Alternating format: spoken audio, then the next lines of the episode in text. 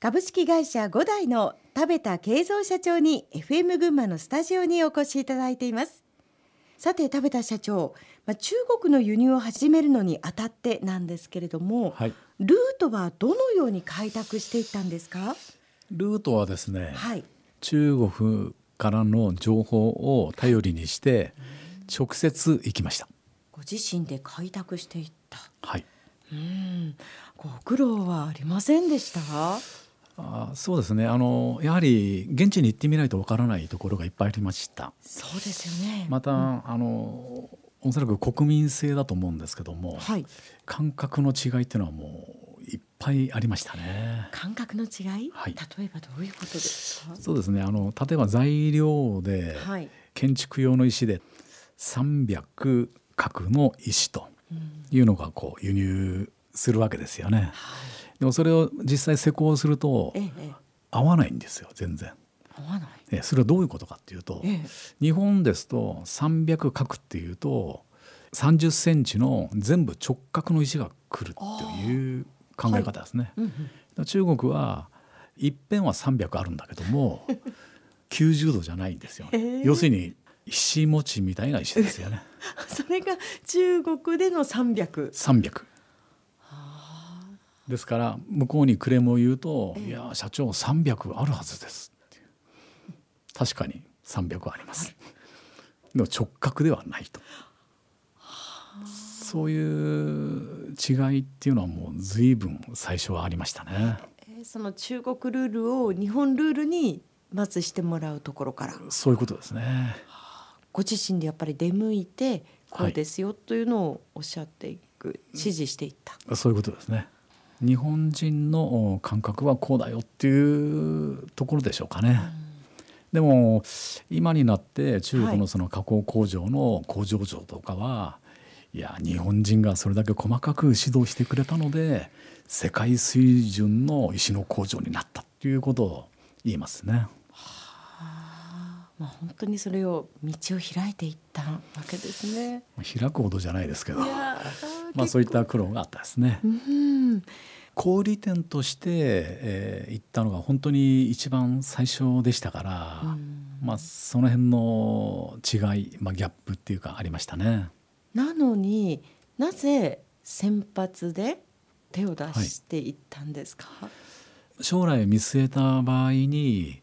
もう絶対あの直接取引をすると直輸入するということが一番だと、まあ、強く感じましたので行きました。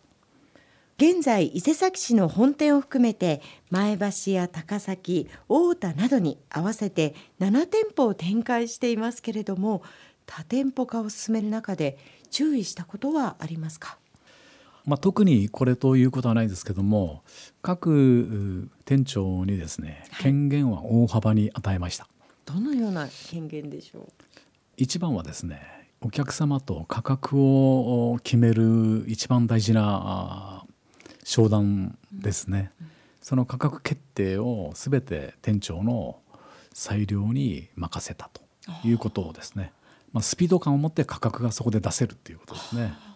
社員を信頼しないとなかなかできませんよねそこまでの決定権って。そうですね。その一つの契約を取るためには本当にいろいろな物語がありますので、うん、その物語を一番知っているのはその担当者なんですね。ですから担当者に価格の決定権を与えるっていうことですね。うん。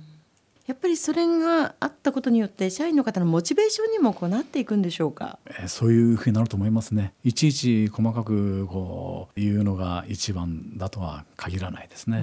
えー、あと、はい、店舗によってあの方針が違うということはまずいということで、まあ、その辺の意思統一というのを図るように常に行っていますね。うんえー、総裁や建設部門などにも事業を拡大しているんですけれどもこれは田部社長どのような経緯で事業を広げていきました？仏壇と墓石という、えーまあ、別個の、はい、まあ、本来仕事でしたけどもその垣根っていうのが年々なくなってきてるわけですね。うん、もう少し大きく言いますと、はい、えー、就活の支援とかですねあっては困るんですけども、いずれはなくなったりあと霊園が欲しかったり、墓石が欲しかったり仏壇が欲しかったりという流れに自然になってくるわけですけどもこの商品はこれだけとかっていうんじゃなくて五代に来ていただければ全てそういったのが揃うと、ワンストップで一箇所で揃って、えー、手間も省けて非常に利便性が高いということを考えて、えー、行ったわけですね。総裁に関してはそのセレモニーホールとかを持つというのではなく